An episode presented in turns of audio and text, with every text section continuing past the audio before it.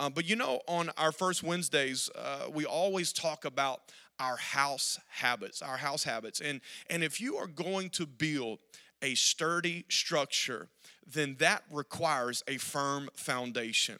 And that's what habits really are in our lives. Our habits are our foundation. Strong habits create a strong foundation in your life.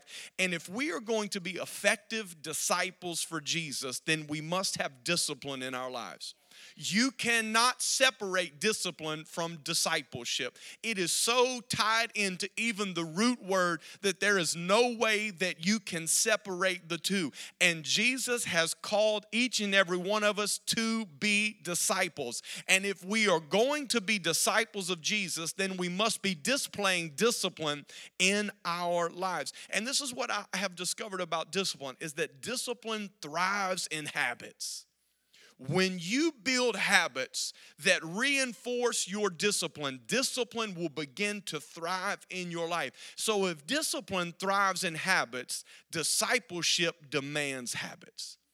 Because you've got to have the right habits to get the right action in your lives. And I love this quote. Uh, this is a Roman poet, uh, and he says this habits change into character habits change into character. So you better watch your habits today because your habits today will turn into your character tomorrow.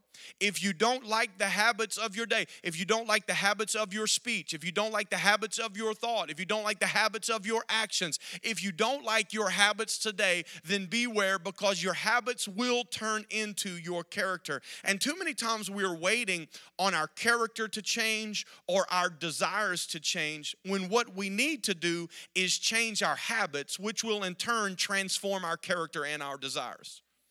So many times we, we just want our desires to change. We want our character to change because now we say, well, now I'm a Christian. Now I believe I prayed that prayer and I'm just waiting. I'm just waiting on my desires to change. I'm just waiting on my character to change. No, whenever you begin to change your habits, what begins to happen is that then your desires begin to change. It's just like anything else. Whenever, whenever you you start doing things a, a, a certain way, if if you if you if you start going to the gym, and you start exercising and you start exercising then what your body is going to crave is exercise because why you have been disciplining yourself in that in that fashion if you've been eating healthy for a very very long time then your body is not going to take well anything you put junk in it is not going to feel good you are not going to like that experience and and and it and so what we discover in this is that our habits are really setting the tone and so my habits is what will transform my desires. My habits is what will help me transform in my character. John Irving said this good habits are worth being fanatical about. Good habits are worth being fanatical about. And if you put enough of the right habits into your life, I mean, let's talk about the habits of reading, of praying, of worshiping, of serving, of giving. Talk about the habit of, of listening, patience, positive thoughts, kindness, compassion, courage. When we talk about those habits, and when those habits are forced into every day of your life, then your life will change. And let me tell you what, that's worth being fanatical about. Having a changed life is worth being fanatical about. Becoming a better person is worth, is worth being fanatical about. Becoming more like Jesus is worth being fanatical about. Building a great marriage is worth being fanatical about. Having a strong faith is worth being fanatical about. It is worth being fanatical about these things. And so we have to begin to force our, the right habits into our life. If we are going to fulfill the mission of this church, which is creating Christ centered, culture changing community. Come on, we love to say that together. Creating Christ centered, culture changing community. If we are going to fulfill our mission, then we are going to have to have habits. And can I tell you that community plays a huge part in that? There's a quote that says, The people you surround yourself with influence your behaviors. So choose friends who have healthy habits. The people you surround yourself with influence your behavior. So choose friends who have healthy habits. Maybe you've heard it said before show me your friends and I'll show you your future. I've heard it said before that the quality of your future will be the sum total of the people that you spend time with and that the books you read. The people that you are putting around you on a regular basis are influencing the person that you are becoming. And that's why community is so important because when you put people around you that have the same habits that you do, that have the same desires that you do, that, that, that are moving in the same direction that you are, when you put them around you, what happens is, is that it reinforces your habits, it strengthens your life, and together we are helping one another build a better foundation. Together we are keeping each other on track. Together we are reminding one another about who we want to be and what we want to accomplish. And that's why we always talk about habits here because habits are so important to our mission. Habits are so important to us being the community that we really want to be. And so we we kicked off January and we talked about we live on and we talked in February we love big and today we're talking about our third house habit and that is we protect unity. We protect unity. But before you can protect it, you've got to believe in it because you will not protect something that's not important to you. In order for you to protect anything, it has to be important.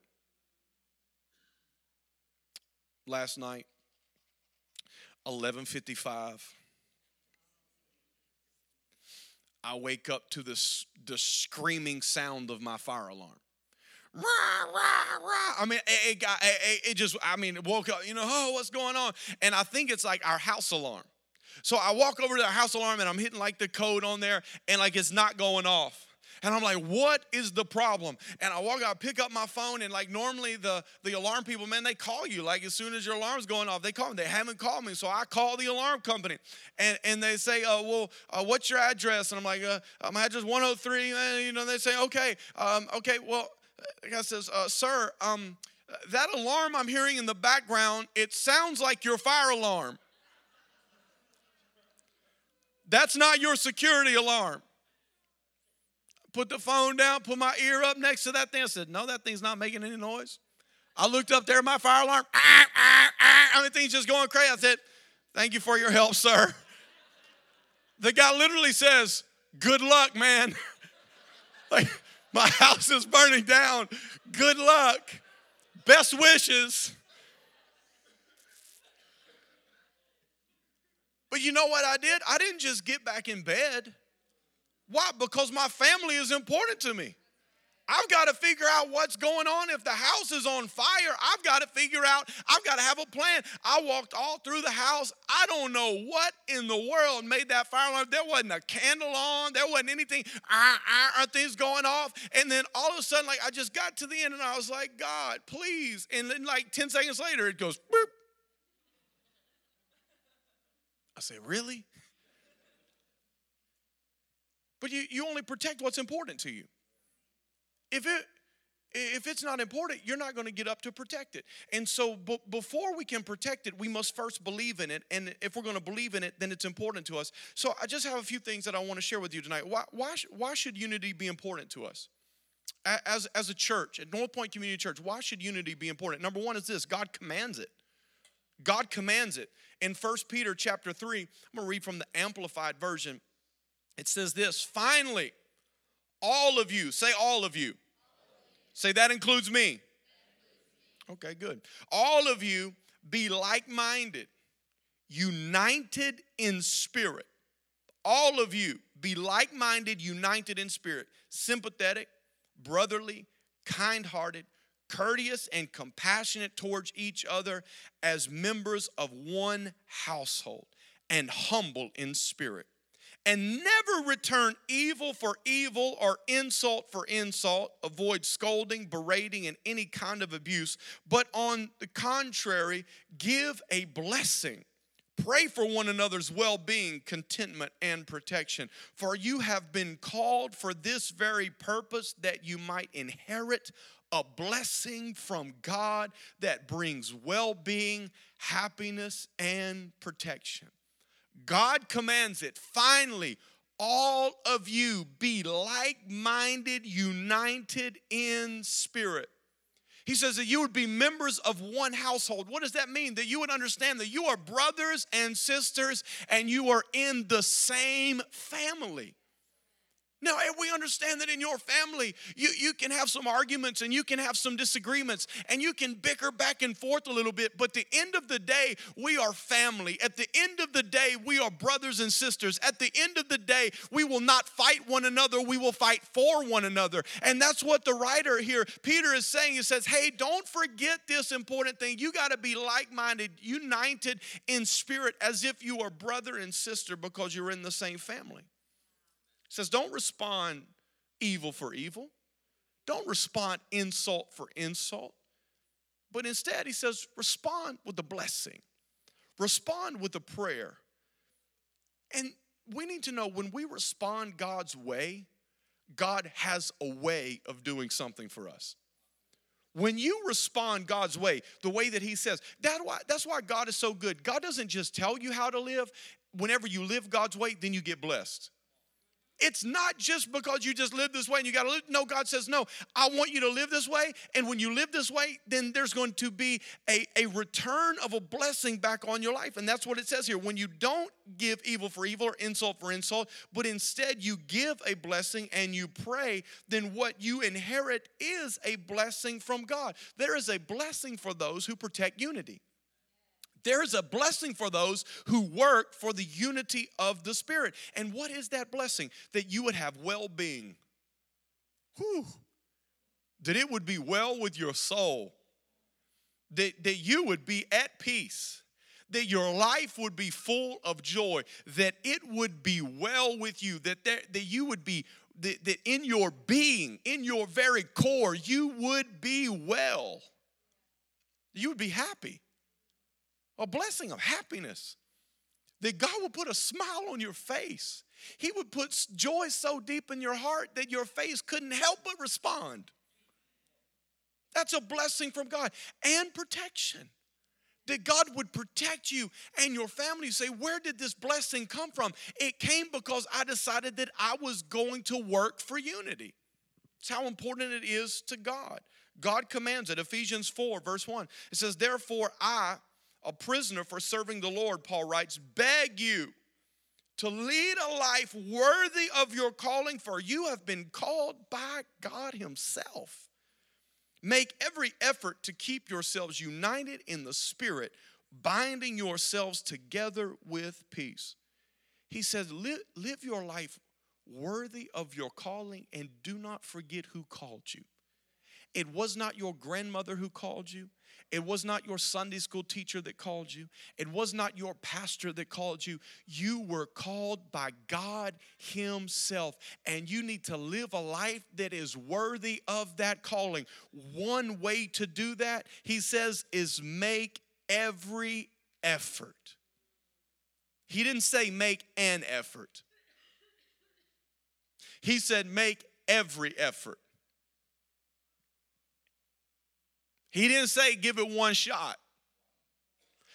Make an effort to keep yourselves united in the Spirit. That's not what the writer said. He said, make every effort possible to be united in the Spirit. Why? Because protecting unity produces peace in our lives. It is not just peace between you, it is also peace in you. Whenever you protect the unity of the body and you live a life that is worthy of the calling that God has placed on your life, then you are working and making every effort to be united in the Spirit, every effort possible. Then what you're doing is you're protecting your own peace because whenever when whenever I go against the peace between me and you, ultimately I'm going against the peace that is in me. See, you got to see this. This is the bond of the Spirit. And I can't treat you wrong and think that I'm going to get to keep the benefit of the Spirit. He says, No, you better make every effort possible to keep peace between you, to keep unity between you. Not just one effort, not just two times, not just three times. You better make every effort possible, giving all you can give to make peace between you. Why? Because it's not just the peace between you that matters, it's the peace in you that matters. If you don't work for peace between you, then you're going to lose the peace in you. God, God commands it. That's why unity should be important. Here's the second reason that Jesus demonstrates it. God commands it and Jesus demonstrates it.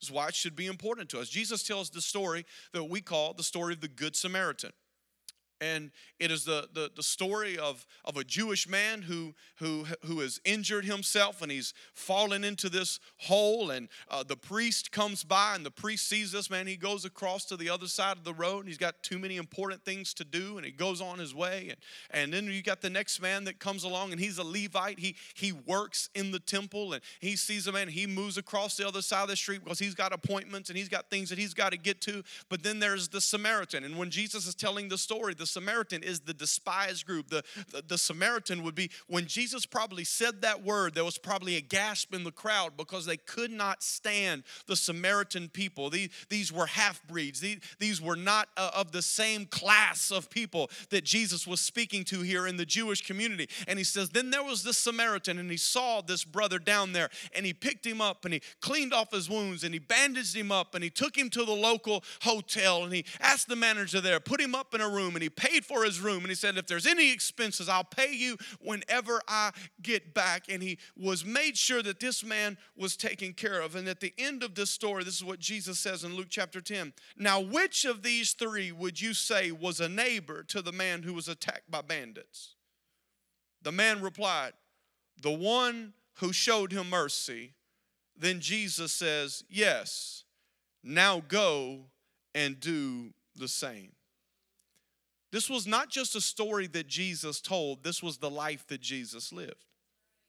Because we see Jesus talking to a Samaritan woman at the well in John chapter 4. We see Jesus engage, engaging Matthew, who was a tax collector and, and would not have been in good standing with the other Jewish people. And Jesus looked at Matthew and he says, I want you to come and join my tribe. Jesus was touching a man with leprosy, and that was a no no in the Jewish tradition. You never touched a person with leprosy, and Jesus laid his hand on them. Jesus even even on the cross whenever the thief said lord uh, lord i want to be with you today and jesus says you're going to be with me today in paradise and and it was an amazing moment. The thief had no had no uh, should have never gotten such a wonderful invitation but jesus said no you don't understand. These are the people that i came for. I came for those who were sick. I came for those who are hurting. I came for those who you don't think belong. I came for those who are not worthy. I came for those who do not uh, did not come from the right family or did not come from the right country. That's who I came for. I'm, i came to change the whole game. And this is what Jesus demonstrated for us. And it's the reason that we should protect unity because Jesus lived for unity. And we can often mistake the call to unity as the call to uniformity. Hear me tonight. Many times we can mistake the call to unity as the call to uniformity, and we feel like people have to become like us and able to be part of us. That was not Jesus' message. Jesus' message was, was never like that. You see, I want you to I want you to write this down. I want you to commit this to, to, to, your memory. I want this to be something that just lodges into your mind and into your soul. Compassion is never compromise. Compassion is never compromise. You aren't compromising your values to love, accept, and help someone who doesn't look like you, talk like you, or believe exactly like you. You are not compromising. You know what that's called? That's called compassion. Whenever you welcome somebody into your life, whenever you love somebody that doesn't look like you, whenever you accept somebody that doesn't talk like you, whenever you engage with someone that doesn't believe like you believe, that is called compassion. And it is not called compromise. And if Jesus was walking on the earth and Jesus was pulling people in from every tribe and every tongue and every ethnicity and every walk of life, if Jesus was pulling those people into his tribe, then do you know what I want North Point to look like? I want us to look like Jesus' tribe. I want everybody to be included. I mean, if there's a church where Republicans and Democrats can worship together, let it be right here at North Point Community Church. If there's a church when black and brown and white people and tall people and short people and skinny people and fat people and rich people and poor people, if there's ever a church that everybody could just come together and lift up the name of Jesus, let it be our church. Why? Because it's what Jesus demonstrated. And Jesus, Jesus demonstrated it so we could do it, not read about it. We don't just read about it and talk about it. No, Jesus demonstrated it so that we could do it. Jesus demonstrated. Here's the third. Here's the third reason the unity should be important to us, and that is that winning demands it. Winning demands it. We say, what is winning? Winning, winning looks like advancing the kingdom of God. Winning looks like fulfilling the Great Commission. We have an assignment on our lives to win. We have a mission on this earth to complete. It is called the Great Commission. You can read about it in Matthew chapter 28 when Jesus said, Go into all the world and make disciples, baptize people in the name of the Father, the Son, and the Holy Spirit. Jesus gave us this task. He gave us this assignment. And our our our winning demands unity. This is what this is what uh, Jesus prayed in John 17. So he was praying for his disciples, and Jesus was praying for us in this moment. He says, I have given them the glory you gave me, so they may be one as we are one. I am in them, and you are in me May they experience such perfect unity. Everybody say perfect unity.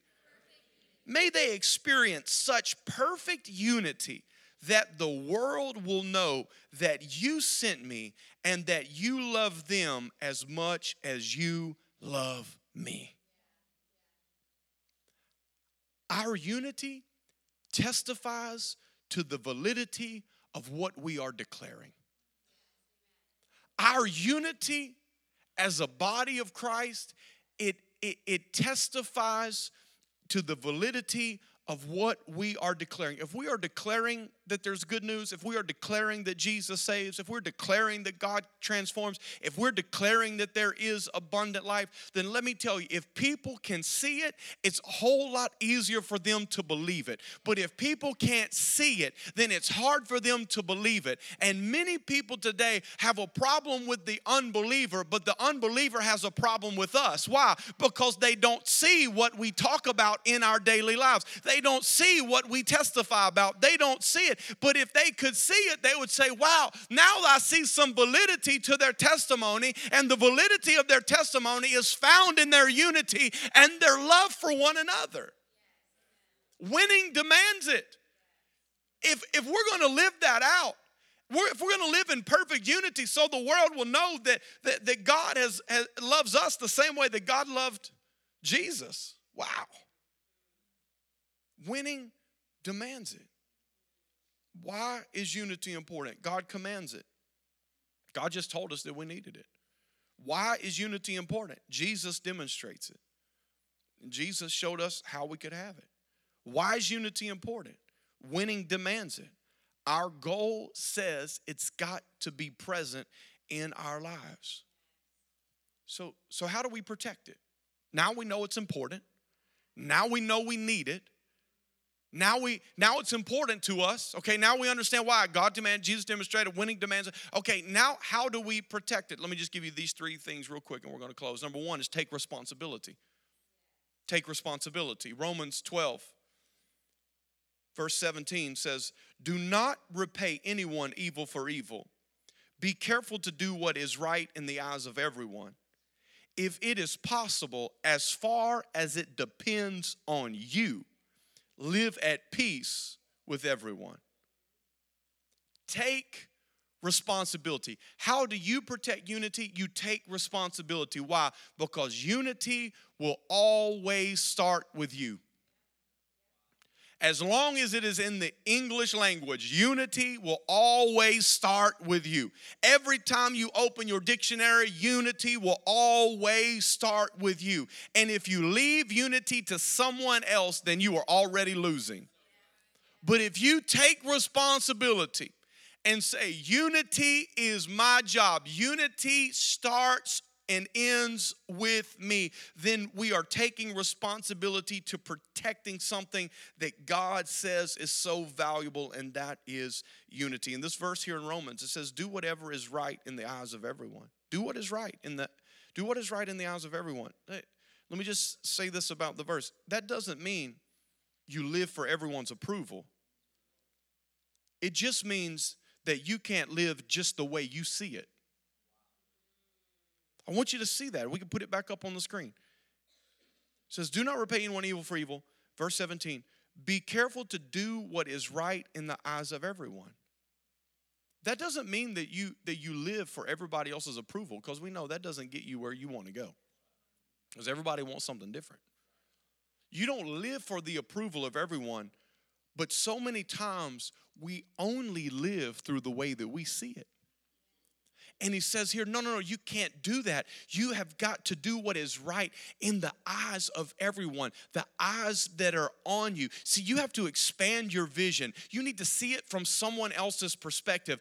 Then you will know what the right thing to do is. But as long as you are living life with your own perspective, as long as you are only living with your own opinion, as long as it is just you and no more, and you were saying, Well, I just did what was right. Well, did you ask the other four people around you what they thought was right? Well, no, I just saw it so clearly. I knew what to do. Well, did you ask anybody else what they were what they were seeing? No, I just I just said that. Did you ask anybody else how that came off whenever you said it? Did you ask anyone? No, because you because I, I just know. And whenever I know, I'm just to do it. But no, no, no, you're not seeing it from everybody else's perspective.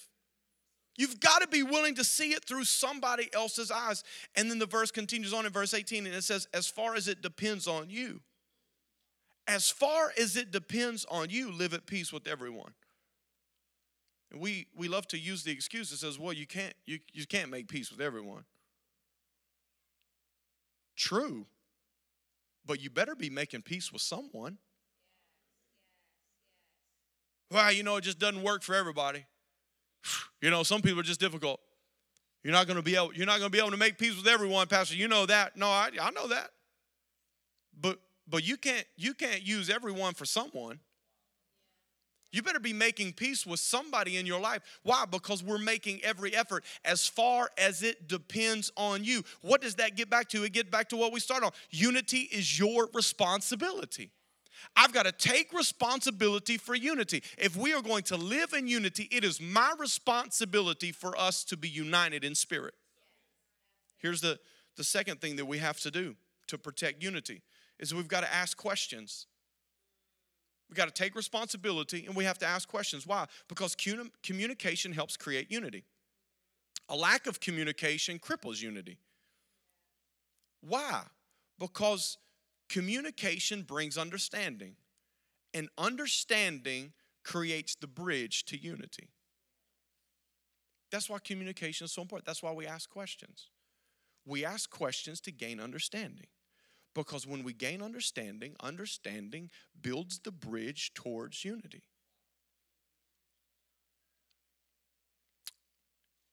You know, this, this works in your marriage.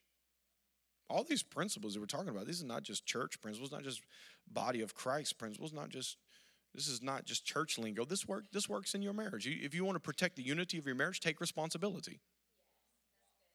If you if you want to protect the unity in your marriage, ask questions.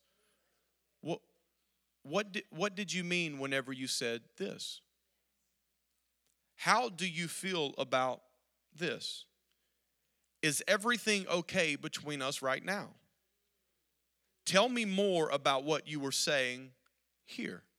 You see, whenever you begin to ask questions, then what you begin to do is you begin to gain understanding. And as you gain understanding, you are creating a bridge for unity. And you're not you're not asking questions to give answers, you're asking questions to gain awareness. Sometimes we think we're clever by asking a question because we can't wait to respond back to the question that we asked. We ask the question because we really want them to ask the question. But if I ask the question, then they get to give their opinion. Now I'm going to get to give my opinion. We don't ask questions so that we can give the answer. We ask questions so that we can gain awareness. I just have a hard truth that we all just need to come to grips with. Nobody cares about your opinion. Nobody cares. Nobody cares about your opinion. You know what people care about? They care about if you care about them. That's all they care about. That, that, that's why you get on that's why you get on Facebook right now and everybody everybody's sprouting all their opinions and everything all this stuff going on on social media and on the media everybody giving opinions opinions opinions and now we have our own opinion. Now we want to give our opinion. But just the way that you don't care about anybody else's opinion that's the way people think about you. They don't care about your opinion you know what they care about? They care about do you care about me? Do you care about my pain? Do you care about my fears? Do you care about my disappointments? Do you care about my future? Do you care about my past? Do you care about my kids? Do you care about my situation? Do you care about my stress? Do you care about my pressures? Do you care about where I am? Do you care about my life? Do you care about me? That's what people care about, not your opinion. They just care about you caring about them. And you don't have to agree with people just to accept people. Are you willing to ask questions and listen to answers just for the sake of unity? Just for the sake of unity. Ask questions and listen to their answers and not feel the urge to give your opinion, not feel the urge to set them right. Just ask questions and listen so that you can gain understanding for the sake of what God says is so important, and that is unity. Psalm 133 says, There is blessing where there is unity. There is a commanded blessing of God where there's unity. And so I will listen to your opinion and I will keep asking you questions because it helps my understanding. And the more my understanding grows about you, and more my understanding grows about where you came from and what you've been through and how you feel, more my understanding grows, the greater unity I can have with you and I will listen to whatever you have to say. Why? Because I want unity so bad. Here's the, the third reason that we have to protect unity, or the third, the third way we do protect unity, and that is we give grace. We give grace. Unity is best protected when we choose to give people the benefit of the doubt, believe the best in them, and determine that we will give grace no matter what. I'll say that again. Unity is best protected when we choose to give people the benefit of the doubt, to believe the best in them, and determine that we will give grace no matter what. Ephesians chapter 4, verse 2 says this Always be humble and gentle. Say always. Mm, always be humble and gentle. Be patient with each other, making allowance for each other's faults because of your love. Make allowance for each other's faults. How do, how do you make allowance for each other's faults? You give grace. It's the only way. You, you just give grace.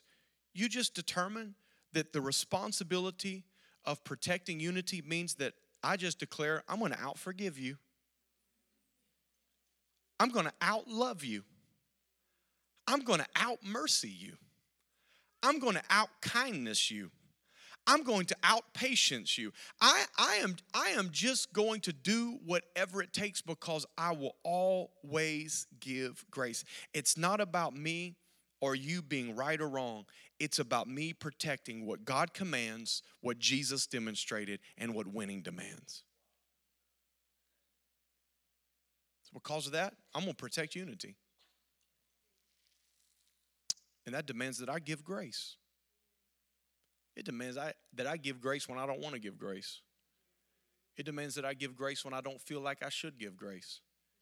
It demands that I give grace no matter what the situation. Why? Because unity is too important unity is, is, is too important. You know, we, we came out of our last, uh, at the end of last year, last year in the fall, uh, in August, we did our, our cultural conversations. And uh, uh, we just had a, a conversation uh, about race in our city and in, in America and in the world, and uh, it was a tremendous conversation. Um, and do you do you know that I mean there are people that left our church during that conversation because they didn't like what was being said. That's fine. You can leave. Why? Because you're not going to hold the house habit of protecting unity. If what we talk about here is too much for you, then you're not going to protect unity. So you're not going to live within the habit of this house. And sooner or later, that's going to be exposed and you're not going to like it. And I, I just saw Jonathan Causey over here. And when, when Jonathan Causey came into town, uh, he was sharing this conversation with me. He, he asked a friend, he just moved from Houston, he moved back into the area, and he asked one of his friends, he said, Hey, I, I need a church that has good worship, solid preaching, and that I can, bl- I can bring a black friend with me and nobody would take a double take. Do you know what the person told him? You need to go to North Point Community Church.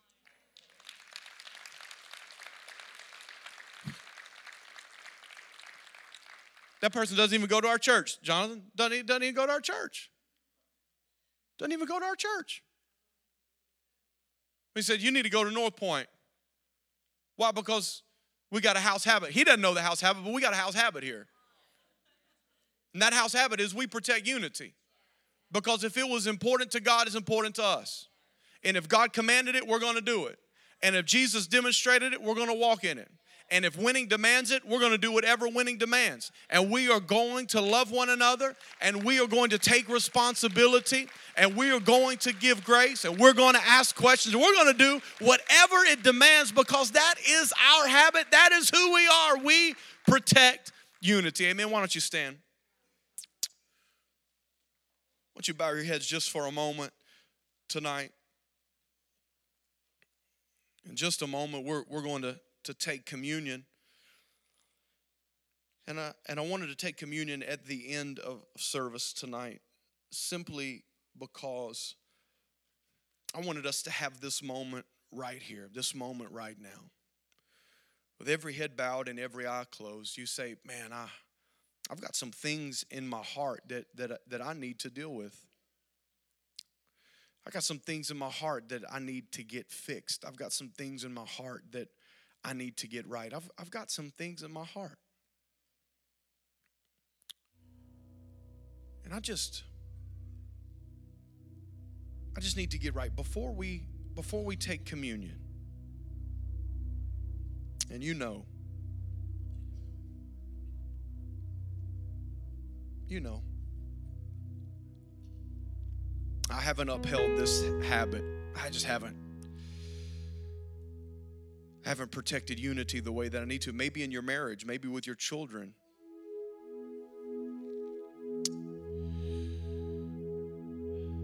Maybe in church, maybe across racial lines, maybe across other religions and you violated you violated the unity command of God. You say I just, I just know right now I've I've got some things in my heart that I have to get right. Why? Because God commanded it, Jesus demonstrated it, winning demands it. You say, Philip, this this message was really for me tonight, and you say, I'm I'm ready to embrace unity. I'm I'm ready. I'm ready to take responsibility. I'm not I'm not passing the buck on to somebody else. I'm not going to wait on somebody else to engage me, somebody else to forgive me, somebody somebody else to come and love me. No, no, no, no, no, no, no. I'm I'm taking responsibility. I'm going to be the one that asks the questions. Not for the opportunity to speak, but just for the opportunity to listen. Because as I listen, I'm going to gain understanding, and that understanding is going to build unity. And you say, Tonight, I'm, I'm going to be the person that gives grace. I'm going to give people the benefit of the doubt. I'm going to continue to believe the best in them. I'm going to give grace in every situation, no matter what, because I want to protect what God demands, what Jesus demonstrated, and what winning demands. And if that's you tonight, say that that's right where I am tonight. And I'm taking this message to heart. And I will be one that protects unity. Come on, if that's you, come on, will you just slip your hand up in the air?